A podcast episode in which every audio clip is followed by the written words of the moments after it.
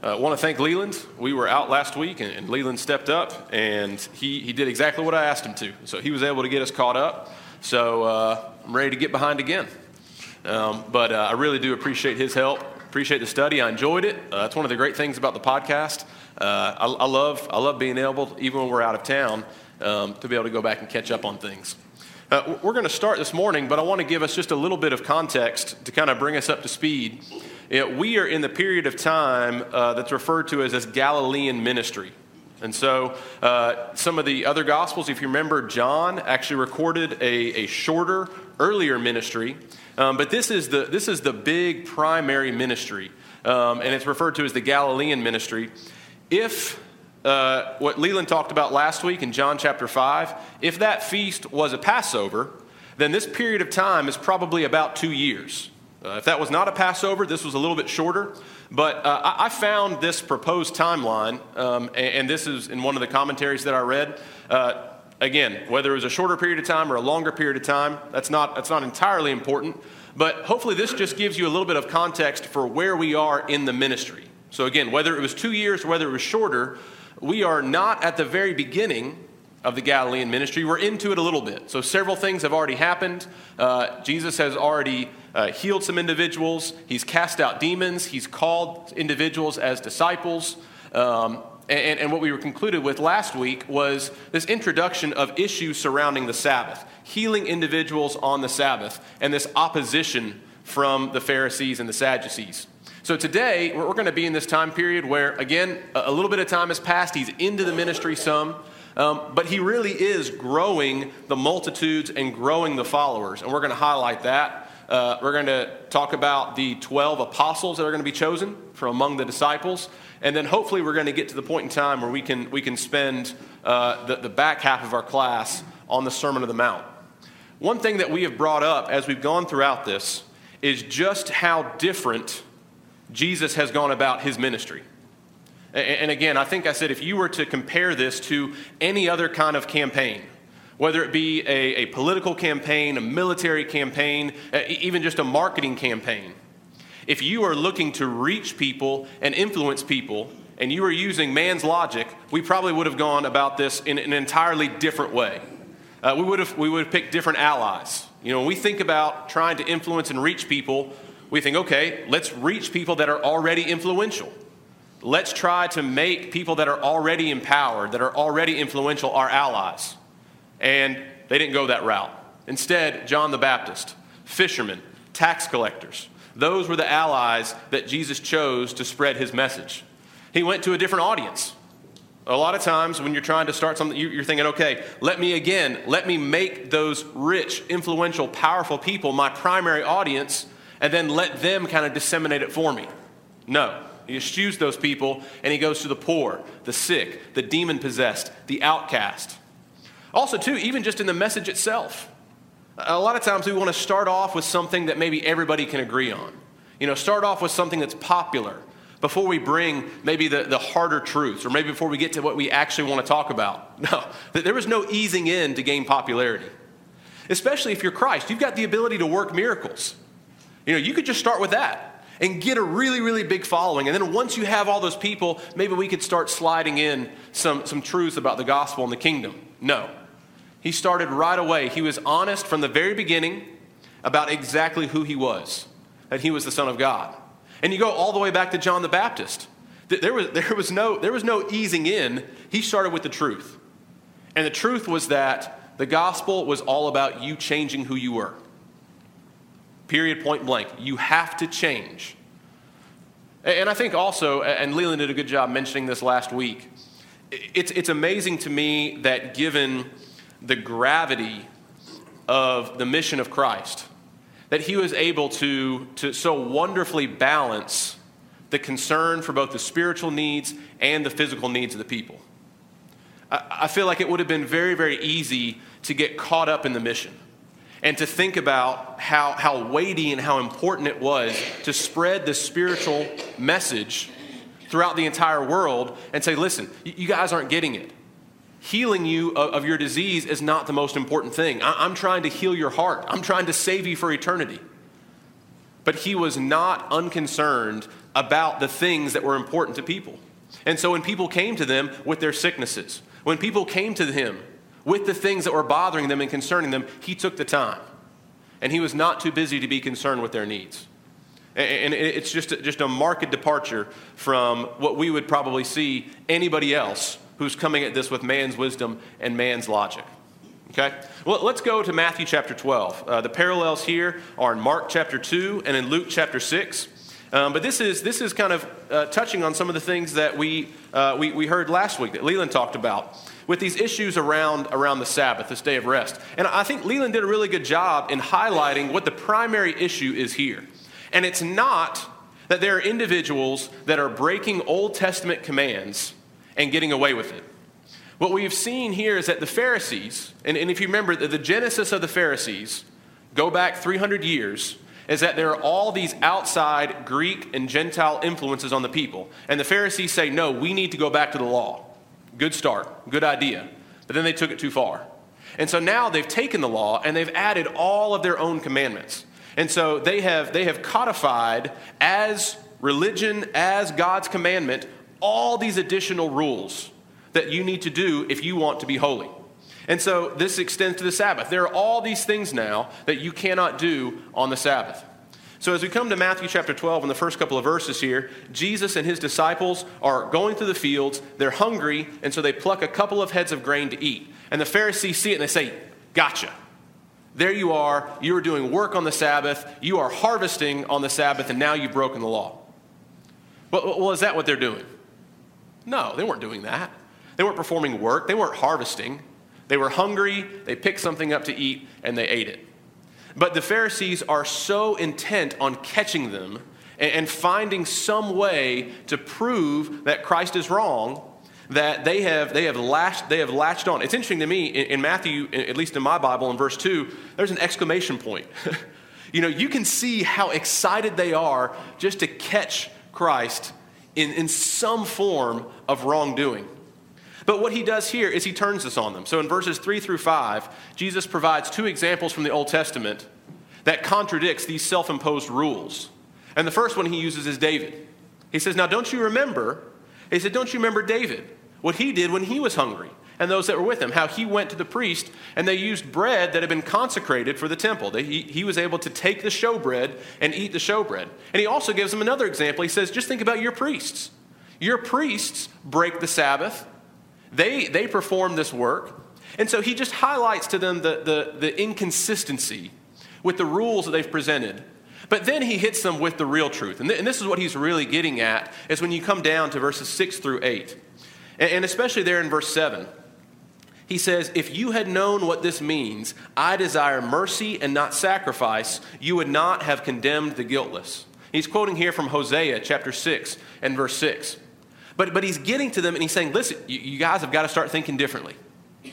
This, this religion, righteousness before God, is not a checklist to be maintained. It, it is not, this, it is not this, this set of rules that you have to go through and, and constantly be sure that somebody's not breaking a rule. And he points out there, he says, I desire mercy and not sacrifice. Uh, it, it makes me think uh, of, of Saul in 1 Samuel chapter 15. When Saul did not obey the commandment of the Lord, when God told him to go and utterly destroy the Amalekites. But he preserved the king. He preserved the best of the flocks. And when he's confronted about this, he says, Oh, well, you know, the, the people did that, but we were going to offer it as a sacrifice to God. And what does it say there in 1 Samuel 15? It said, I don't want that sacrifice. I want your obedience. And that's, I think that's what, what he is getting at here. He's saying, listen, I desire mercy and not sacrifice. I want your hearts. Now, this is not an excuse to disregard the commandments of the Lord, but it's saying you've got to think differently. You've got to go a little bit deeper.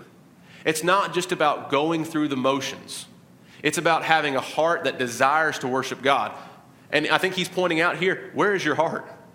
To these Pharisees, what are you trying to do here? Are you concerned that me and my disciples have abandoned and forsaken our relationship with the Lord by plucking these grains of head to eat because we were hungry? Or were you looking for a gotcha moment? And I think that's, that's what he's driving at them here. And the, I think the thought continues as you go on into the next couple of verses. Um, as you go on into uh, verses let's see, verses 9 down through about verse 14. And it seems like chronologically it happens just a couple of moments later. Jesus goes to the synagogue. So he's departed from this field. He goes to the synagogue, and there's a man who has a withered hand. So this, and we're not told exactly what happened, but some kind of physical malady. His hand is drawn in. I get the impression that his hand is unusable. He, he has some kind of impairment in this hand. And it says, when, when you come there to verse 10, they ask him, Is it lawful to heal on the Sabbath? And then it reveals their intent that they might accuse him. Uh, what I think is interesting is that when you go to Mark's account, when you go to chapter 3 and in verse 5, it mentions that as Jesus kind of surveys the situation, he is angry. He is angry because now they've taken it a step further. Not only, you know, you think prior, they were sitting there so they could have this gotcha moment so they could accuse him. Now they are willing to let an individual suffer just so that they can make a point, just so that they can possibly trap him in some little form of wrongdoing. And, and I, I, can imagine having those same, I can imagine getting fired up. You guys would let this individual suffer. You know, and, and remarkable here too, they know that he has the power to do that. Think about that for a second. You are trying to trap an individual that you know has the power to heal. That, that kind of that kind of hit me. I was like, listen, like you can see that he has this power. He has this power that comes from God to heal, and your first thought is, ah, maybe we can get him to use that and heal somebody, but do it on the wrong day so that we can get him. That's where they're at right now. That's where the Pharisees are at. And, and it says in Mark chapter 3 that it made, it made Jesus angry. It made him angry to see that their hearts had been so hardened that at this point in time, this group of individuals was so far beyond looking for the truth. They were so far beyond trying to gain a deeper relationship with God. They were at the point where all they wanted to do was trap him. And so, he, again, he points out their hypocrisy. And he says in, in those following verses, he says, Listen, what would you do if it was one of your animals? If it was one of your animals, uh, he says, you would fix it. Verse 11 If you had a sheep and it falls into a pit on the Sabbath, would you not lay hold of it and lift it out? Well, then, of how much more value is a man than a sheep? Just, just how ridiculous is this that you would let this individual suffer when any one of you would go and lift an animal out of a ditch? And so he, he points out to them, and of course they're furious when they realize, and that, that's what often happens when we are confronted with the truth and, and we are revealed to be the ones that are petty and that are thinking the wrong way. Instead of getting smacked across the face and saying, Man, I can't believe I've gotten to this point. I can't believe I've gotten to this point that, you know, I, I, have, I have departed so far from what my original intent was. No, instead, we actually just dig in our heels. We dig in our heels and we can't come to a realization of the truth. And so when he heals this man, the Pharisees are driven to plot against him. And so uh, when, when, he does that, he withdraws. You know, Christ has this ability, just this perfect timing, to know when to confront, to know when to withdraw, to know when to give space, uh, and, and to know when to be in the middle of things. And so he withdraws. Um, and it mentions that the multitudes, the multitudes follow, and he heals them all. You know, he, he again, as we brought out before, he is not unconcerned with the things that afflict them. Could this man with a withered hand, could he have been saved and been righteous before God and lived a faithful life with his withered hand? Yes, absolutely. But Christ was not unconcerned with the thing that bothered him and, and afflicted him. And, and, I think that, that, is, that is a lesson for us. Uh, it, is, it is very, very easy to say, listen, you need to focus on the important things. Don't worry, don't worry about whatever impairment, don't worry about whatever is concerning you right now. Focus on the more important things. Jesus was focused on the important things. But yet he still also had a concern for these individuals, and it mentions that he heals these, these multitudes. Uh, we're, we're, told a little bit more uh, about these multitudes in the other accounts. If you actually go back in Matthew to chapter 4, verses 23 through 25, uh, or if you go over to Mark, um, if you go over to Mark chapter 3, verses 7 through 12, uh, it, it tells us a little about all the people that are following him at this point. So he's withdrawn, he's left the synagogue, and now he's going out.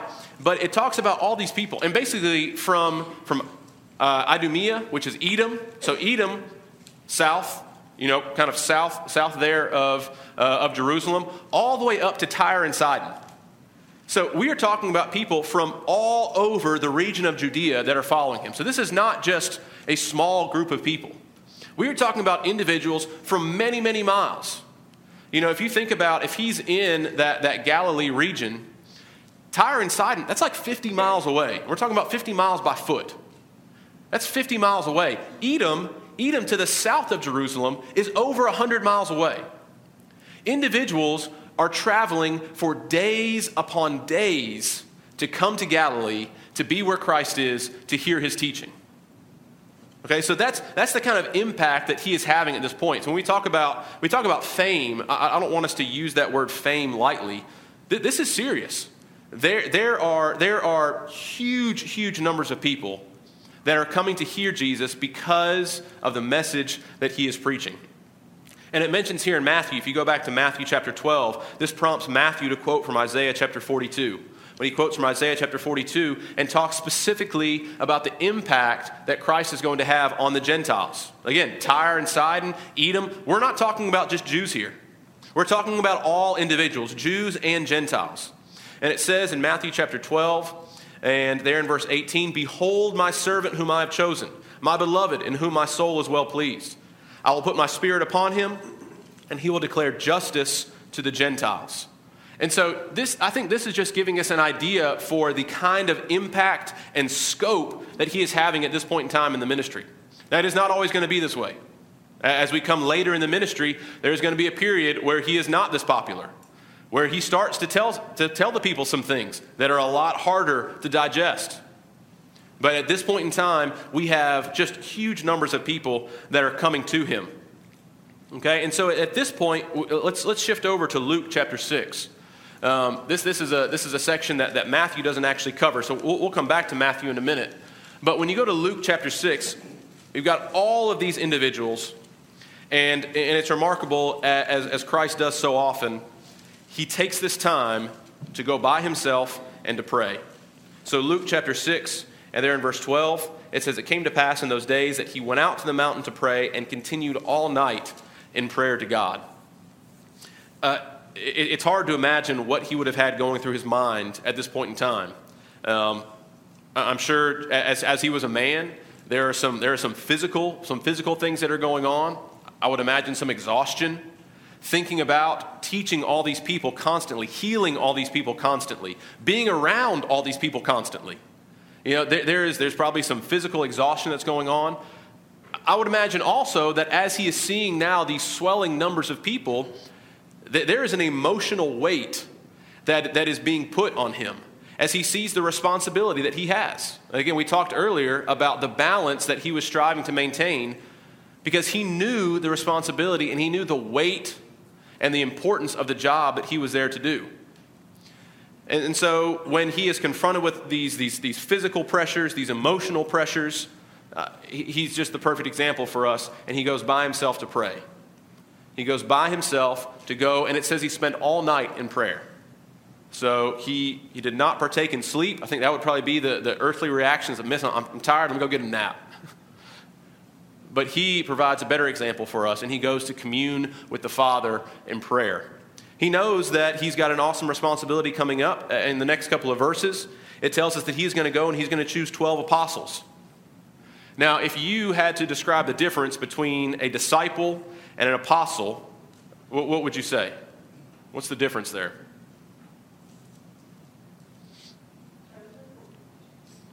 Okay, there, there's, yeah, there's, there's, a, there's an element of selection. Yeah, that's, that's important. Well, okay, there's going to be there's going to be a closeness.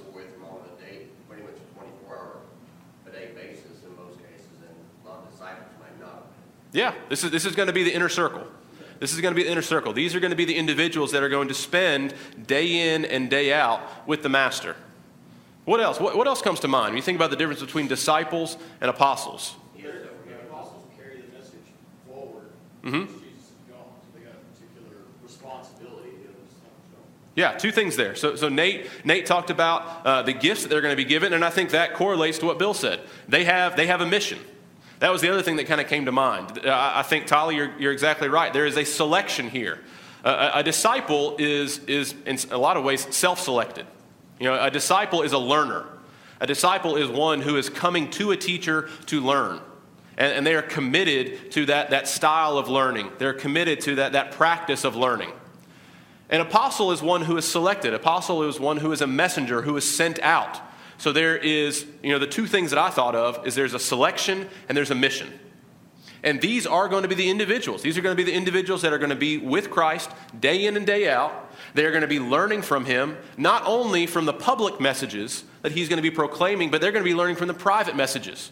How many times as we go throughout the rest of the Gospels do you see them coming to him afterwards saying, okay, you got, you got to explain it? Clearly, we didn't get it. So he has a public message that he tells to the people. Like everybody, they don't, so they're all right, you got to explain it to us. Explain it to us. They're going to benefit from private instruction as well as the public instruction. But yes, they have a mission.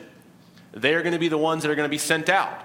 We have some of these, these, limited, these limited commissions where they're sent out for a short period of time, but ultimately, they are going to be the ones who are going to go out into all the world and spread the gospel. They are going to be the ones that do this. So they are going to be the ones that are sent. So there is a distinction between the, the multitude of individuals that could be described as disciples. And I think you would have different classes here. You've got individuals that are probably just there to see something interesting. You know, you've got, you've got these crowds that are probably caught up in something that is new and exciting, and they just kind of want to come see. And then you have individuals that I would classify as disciples. They want to learn. They actually want to change their lives that changed their lives, those are disciples. And now you have th- this group of men, these 12 men that have been called, that have been selected, and that are then going to be sent out with a very specific mission. Okay?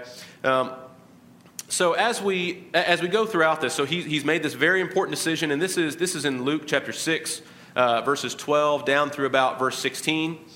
Um, and then it mentions, as you come into verse 17, that, that shortly after this, and this is in Luke's account, he comes down, he stands on a level place with a crowd of disciples and a great multitude of people. So again, I see a little bit of distinction there. There's individuals that have come to hear him, that want to learn, disciples. Then there's also a crowd. There's a crowd of individuals that come to see, and he takes this opportunity, uh, he takes this opportunity to teach them. Now, you have Luke's account here of a Sermon on the Mount. So there is, there is a sermon that is, that is going to be preached here. And, and then we have Matthew's account of a Sermon on the Mount. In my estimation, I would imagine there are many sermons on the Mount. You know, there, there are, now we have some recorded here. This could be the same thing. Obviously, Luke's account is far shorter. Uh, you know, Luke's account could be a summary or a paraphrase of what's recorded in Matthew, um, just two individuals that were recording different elements. I also imagine that this was not the only time that the master got up and taught individuals. In this region, it would be very practical to kind of go up on a higher, on a higher spot and to be able to preach out to the multitudes around, to take advantage of the natural acoustics, just to be able to take advantage of being able to see all these people. Um, so so I, I, think you've got, you've got two situations here, and I, I don't see them in conflict. Um, so you could have, you could have and, and again, too, I think this message is probably not going to change a whole lot. He's going to be teaching the same thing as he goes throughout. So we have, we have Luke's recording here, and then we also have Matthew's, Matthew's recording. Uh, I'm going to spend most of our time today in, in Matthew's account. We'll, we'll, come back to Luke for, for one element, but, but if you would, go ahead and go back over to Matthew chapter 5.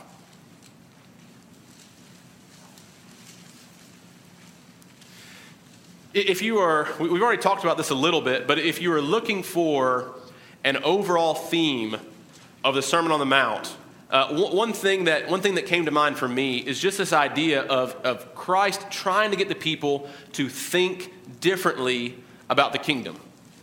Think differently about the kingdom. Think differently about religion. Think differently about what it means to have a relationship with God. The example that had been provided to so many of them was the Pharisees and the Sadducees. And it seems that at every turn, what the Pharisees are doing is not right. There's not a lot that they can be praised for. In most instances, they have gone about things the wrong way. Their religion, their worship had devolved to the point that it needed to be completely and radically overhauled. You know, go back to that idea of him coming in to cleanse the temple. You know, obviously there were some very practical things there, but I, I, can also see that as a metaphor for what is going on. This needs to be cleansed. This needs to be changed. We don't need to make a couple of tweaks around the edges. You guys need to radically change what is going on right now. And so uh, I, I, would suggest, and that's the framework that I'm going to use for studying the Sermon on the Mount. Obviously, you could, you could there are gospel meetings that, that spend seven sermons talking about the Sermon on the Mount, um, and, we're going to do it in the next 20 minutes or so. So th- this is the framework that I'm suggesting. Is as you can see, as he is speaking to the people here, he is giving them he is giving them commandments. He is giving them teaching that is going to get them to hopefully think differently about different elements. The first couple of verses, Matthew chapter 5, verses 3 through 16, I think he's telling them think differently about earthly status. Uh, again, the Pharisees, the Sadducees, the princes, the rulers, they have this earthly status, they have this earthly position. It, you know, it, it's, it's, not, it's not out of the realm of understanding to think, okay, we would want to be like that. We would like to be wealthy. We would like to be powerful. We would like to be influential. Christ is telling them there that the true blessings are not in achieving some kind of earthly status, it's not achieving some kind of position. The true blessing is to those who recognize their sinful condition. Now, I think this is one difference between Matthew's account and Luke's account. When you read Luke's account, uh, you can go back over to, to Luke chapter 6. It says, Blessed are you poor. Blessed are you hunger. Blessed are you who hunger. Blessed are you when men hate you. It, does seem to focus a, a little bit more, at least to me in Luke's account, on those who actually have a, a, a, physical disadvantage. If you are poor, if you are hungry, you know, you may be at a physical disadvantage, but you can be at a spiritual and an eternal advantage when you recognize your condition before God and you try to live a righteous life. That comes out a little bit more clearly to me in Matthew's account. Blessed are the poor in spirit. I don't think he's saying that, listen, if you want to have true blessings, you better go be as poor as you can possibly be. You, need, you need, just need to go be homeless right now if you, need to, if you want to be blessed eternally. What I think he's talking about is your mindset. Those that are poor in spirit, those that mourn, those that are meek, those that hunger and thirst for righteousness. Okay? Those that want to be truly blessed are not individuals that have reached some kind of earthly status. Those that are truly blessed are those that recognize their position in relationship to God. When we recognize that we have sin in our life, that we cannot eradicate through any means of our own, that is when we can truly be blessed. That is when we can hunger and thirst for righteousness and we can come into that relationship with God. Those are the individuals that are truly blessed, not those who have some kind of status. So even when we're persecuted, even when we're persecuted for this lifestyle, we should rejoice because we can have an eternal reward in heaven. And this life is not going to be this is life is not going to be the end all be all. Also, just because we may have some kind of a lowly status, just because we may not have this elevated earthly status, we can have a tremendous impact. That is, that is what Christ has provided to us time and time again. You don't have to go to the Pharisees, the Sadducees, the Herods of the world. You don't have to be a great military commander. You can be the salt and you can be the light of this world just as you are. You can have a, a tremendous impact. How many times have we talked about individuals that have responded to the gospel? And that one individual that changed their life has a ripple effect that goes on for generations upon generations they convert their spouse. Then maybe they convert their parents. Then maybe they convert their children. Their children go on to convert others. And you have one change, one individual that recognized their condition before God and changed their life goes on to dramatically turn, change the course of events for generations after that. It doesn't matter what kind of status, it doesn't matter what kind of position we are in in this, in this life. We can have a tremendous impact. And I think, he's, I think he's saying that there in verses 13 through 16. We have a responsibility. Verse 16, to let your light so shine before men that they may see your good works and glorify your Father in heaven. Each and every one of us can glorify our Father in heaven regardless of our, our physical status. When you go throughout the rest of chapter 5, uh, I, I, really think verses 17 down through verse 48, uh, he, he is calling, uh, I, I guess real quick, I mentioned this earlier, but in Luke's account, this is another difference. When you go to Luke's account, chapter 6, verses 24 through 26, he not only talks about those that are blessed because of a, a perceived disadvantage on this earth, he also says that those who have great earthly status and trust in it, they are the ones that are going to have woe brought upon them.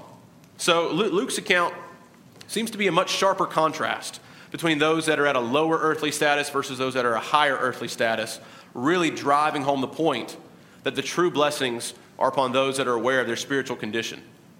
Uh, let's go throughout the rest of the chapter because I think what he's saying here is he's saying, think differently about righteousness. What does it mean to be right before God? What does it mean to be in, in a right relationship with God? And again, if you look at the Pharisees and the Sadducees, you are not getting the perfect picture of that. It is far more than just following a set of rules. You know, I, I think about Luke chapter 18 and in verse 12, when you have the Pharisee that goes in to pray, and then you have and you have the tax collector. And the Pharisee goes in and he says, "Listen, fast twice a week, and I tithe. I'm good. I'm, I'm, a, I'm a really good guy." That was the standard. I fast twice a week, and I tithe. I'm a good guy. I am righteous before God because I have done these things. And the contrast is this tax collector that comes in and won't even lift his eyes, but says, Be merciful to me, a sinner. And Jesus uses that as, as an example. Which one of these individuals was righteous and truly desired to have a relationship with God? It's not the person who's checking boxes off of their list. They had turned religion into this never ending set of rules, and, and they'd made them empty. They had made them empty. And so here, what Christ is saying is, is, I'm not coming to tell you that we just have to get rid of that. I'm coming to tell you what that truly means. The Old Testament brought you a certain, a certain way. The Old Testament brought you from there to here. It got you to recognize that there was a God that needed to be worshiped and you needed to dedicate time in your life to worshiping this God. And now I'm going to tell you what it truly means to worship that God. And he says, I, I, am coming, I am coming to fulfill these commandments. I'm coming to give you a deeper understanding of what it means to fulfill these commandments. And he gives them five examples.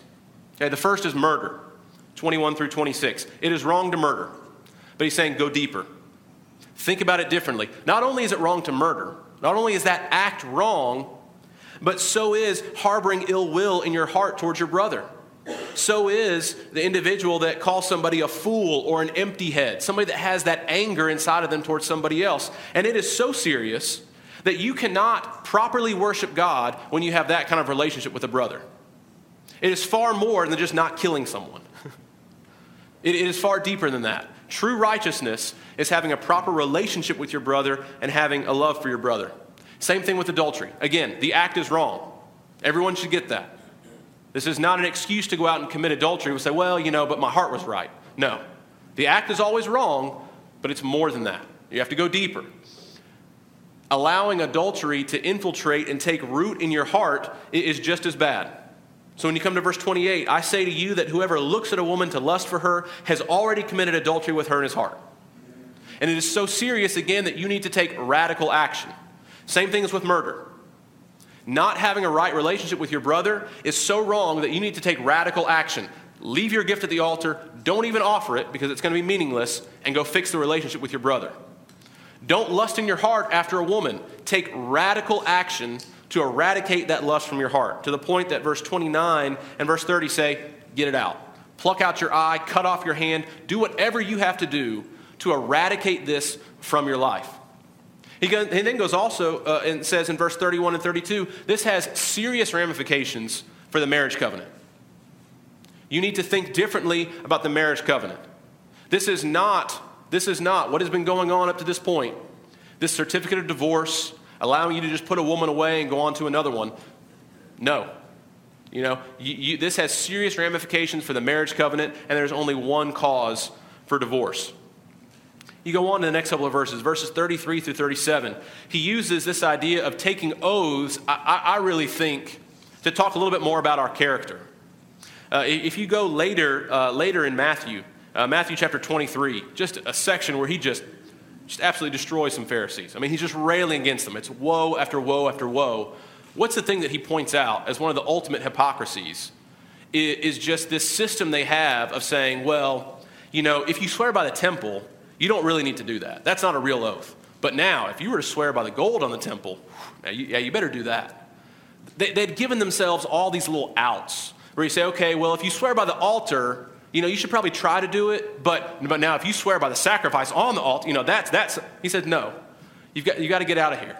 You know, this, this is talking about our character. We should have the kind of honest character that doesn't require some kind of escalating oath taking for someone to trust our words individuals that are going to be part of the kingdom, part of Christ's kingdom.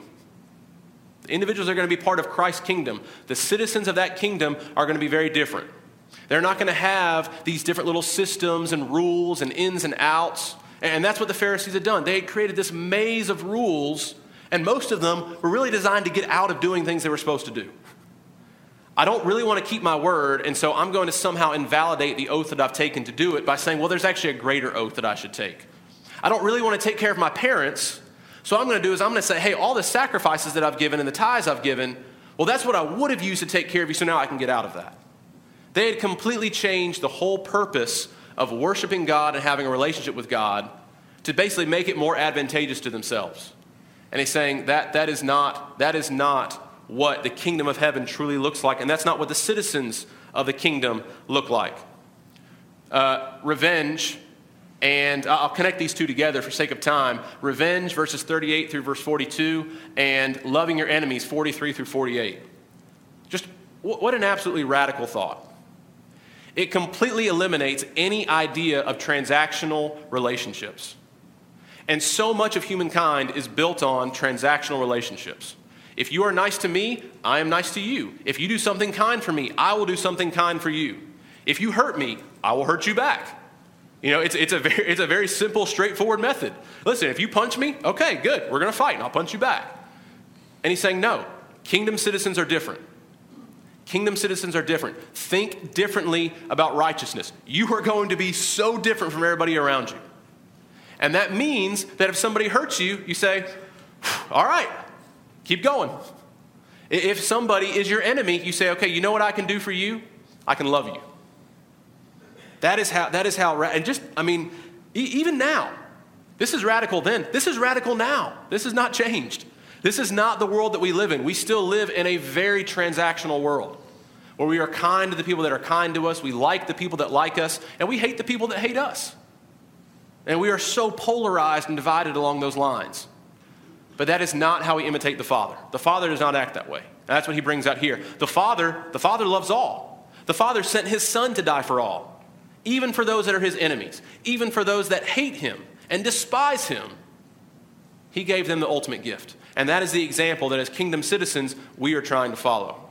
Okay? Well, let's go on in the time that we have remaining to chapter 6. Uh, you know, we've I know we're moving through fast, but I still don't want to I don't want to eliminate any comments. If you have any comments as we go through this. If something jumps out at you, please r- raise your hand. We'll get the mic to you. Um, you know, we, like I said, I've been behind this whole quarter, so that's, that's nothing new for me. We'll, we'll, we'll, make up the time later, or I'll have Leland do it. Um, Matthew chapter 6. Matthew chapter 6. Think differently about your motivation. That's, that's the arc that I'm, that I'm kind of connecting this under. Think differently about what motivates you. What motivated the Pharisees? What motivated the people in the religious system of their day? Being seen. Again, having status, having people know what they're doing. We've got a couple of examples. The first one is charitable deeds. I, I don't know if this is real, but can you imagine somebody getting up with a trumpet and blowing a trumpet to get everybody's attention and then letting them know what charitable deed they had done? I, maybe that did happen. It's hard to imagine. But what I think is amazing is that we do the same thing, obviously without the trumpet. We, we, we are so consumed with people knowing the good things that we do. We want recognition. I think there's an element of human nature that we want recognition. That's the whole idea behind the humble brag. Everybody knows, everybody knows about the humble brag. Like, oh man, my back's just so sore today. I was like, oh, why, why's your back sore? Oh, well, I, you know, I helped so and so move the other day. Yeah, I was there all day. Was there all day. You know, we, we crave that attention. You know, we've got, we've got to put something up. We've got to put something up on social media like, oh, wow, you know, just what a wonderful, I was so blessed to have the chance to, you know, do this charitable deed for somebody else. We had to put it on social media so everybody could see it. We crave that recognition. We have to be seen by others. And, and, and he's telling us here, he says, listen, you know, that's not the way to go about it. That's not what kingdom citizens do. That's not what kingdom citizens do. He says, if you're going to do something, don't let your left hand know what your right hand is doing. Far less putting it on Instagram, putting it on Facebook, those kind of things. The, same thought translates when we think about our prayer. He, he uses the example there uh, uh, of the Pharisees who would go out and they would go on the corner and they would have this, this wonderful prayer so that everybody knew just what, a, just what a fantastic relationship they had with the Father. That's empty. That's meaningless. What he tells you to do is go into your closet, go off completely by yourself, go to a mountaintop and pray for the entire night. If you want to have a true relationship with the Father, you don't need to be motivated by other people knowing how good your relationship with the Father is. You are invalidating that. Same thing with fasting. This, this idea of letting everybody know, like, oh man, I'm just, oh, I'm starving today. Oh, you know, are, you, are you sick? No, I'm fasting. I'm fasting. You know, it's, a, it's that idea. We are making a show of this, and we've completely lost the true purpose of it. The true purpose, what's the true purpose of a fast? Is it just to be hungry? Time with God. Yeah.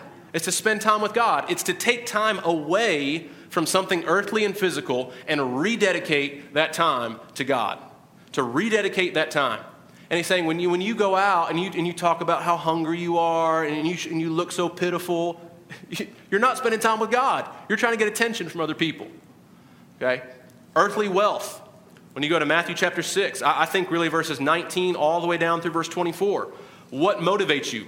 For the vast majority of this world, it is earthly wealth. It is trying to figure out how they can make the next dollar, how they can make more dollars, how they can keep those dollars, how they can grow those dollars, how they can spend those dollars. It all focuses around the money. That kind of motivation is not going to be lasting. And it says, first of all, it's, it's pointless. Don't lay up for yourselves treasures on earth where moth and rust destroy and thieves break in and steal. How many individuals have accumulated fantastic amounts of wealth only to lose it all? Only to have it taken from them, only to gamble it away. It's, he said, first of all, it's just pointless. You're going to lose it. And then eventually, you're going to leave and it's going to be gone. You can't take it with you. It is pointless to use that as your motivation. And he said, and furthermore, you can't do both. We all want to think that we can do both. You can't. He said, if that is your motivation, if money is your master, God will never be your master. You cannot have both in your life. Finally, in this section, I, I think verses 25 through verse 34, fear cannot be our motivator. Fear should not be the basis for our decisions. And worry and anxiety cannot be the basis for our decisions. We have probably seen more over the past 18 to 20 months around this world of individuals that have let fear and anxiety and worry completely dominate their lives. We are bombarded on all sides with individuals that want to use fear and anxiety and worry to let it rule our lives and keep us completely caged in and keep us completely away from the things that we need to be doing. And I think that's, that's the purpose here. Do not worry. And he uses the common everyday things of our life food, clothing, shelter, the basics. The basics that God has provided us with every single day of our life. But yet, how many times do we worry about that? And we're anxious about that. Again, he points out, you can't do anything. What is worrying going to do? He says, Which of you, in verse 27, by worrying, can add one cubit to his stature? Can you worry yourself taller? Can you worry yourself different? No. What is his advice there? Number one, to think about how God has supplied every single one of our needs. Never let us down. He's never let us down. Every single day of our life, He has provided everything we need and far more. Far, far more than that. And he says, then, instead of worrying, instead of letting fear and anxiety dominate your life and keep you, seek first the kingdom of God. That's the true point. The fear and the worry and the anxiety keep you from seeking the kingdom. They keep you from doing the things that you need to do. They distract you, they depress you, they keep you in, they keep you stuck in your houses. He says, No, seek first the kingdom of God and be about that. That is what should motivate us. We are better served to focus on kingdom matters. Uh, we're just about out of time. Let, let, me, just, let me just hit really quick uh, just some thoughts about chapter 7, and we'll finish up with this. We'll finish up with this next week the, the arc there for chapter 7, verses 1 through 29 think differently about your relationship with others. All relationships should start with a humble view of ourselves. That's the most accurate view. A humble view of ourselves, not a judgmental, condemning view. But yet, how many times do we have relationships where all we think about is what the other person needs to do? How many times have you heard a lesson and thought, man, I know somebody that needs that lesson? I know somebody that needs to change. I know somebody that needs to do this. All our relationships should start with a humble and accurate view of ourselves before we go around critiquing others. Uh, we're going to have to come back to this next week, but, but let, me just, let me just finish. Let me just finish with this. He is concluding this admonition, and, and we'll come and talk just a little bit about chapter 7. He concludes this admonition with the idea that we have to move beyond the academics and we have to put these things into practice.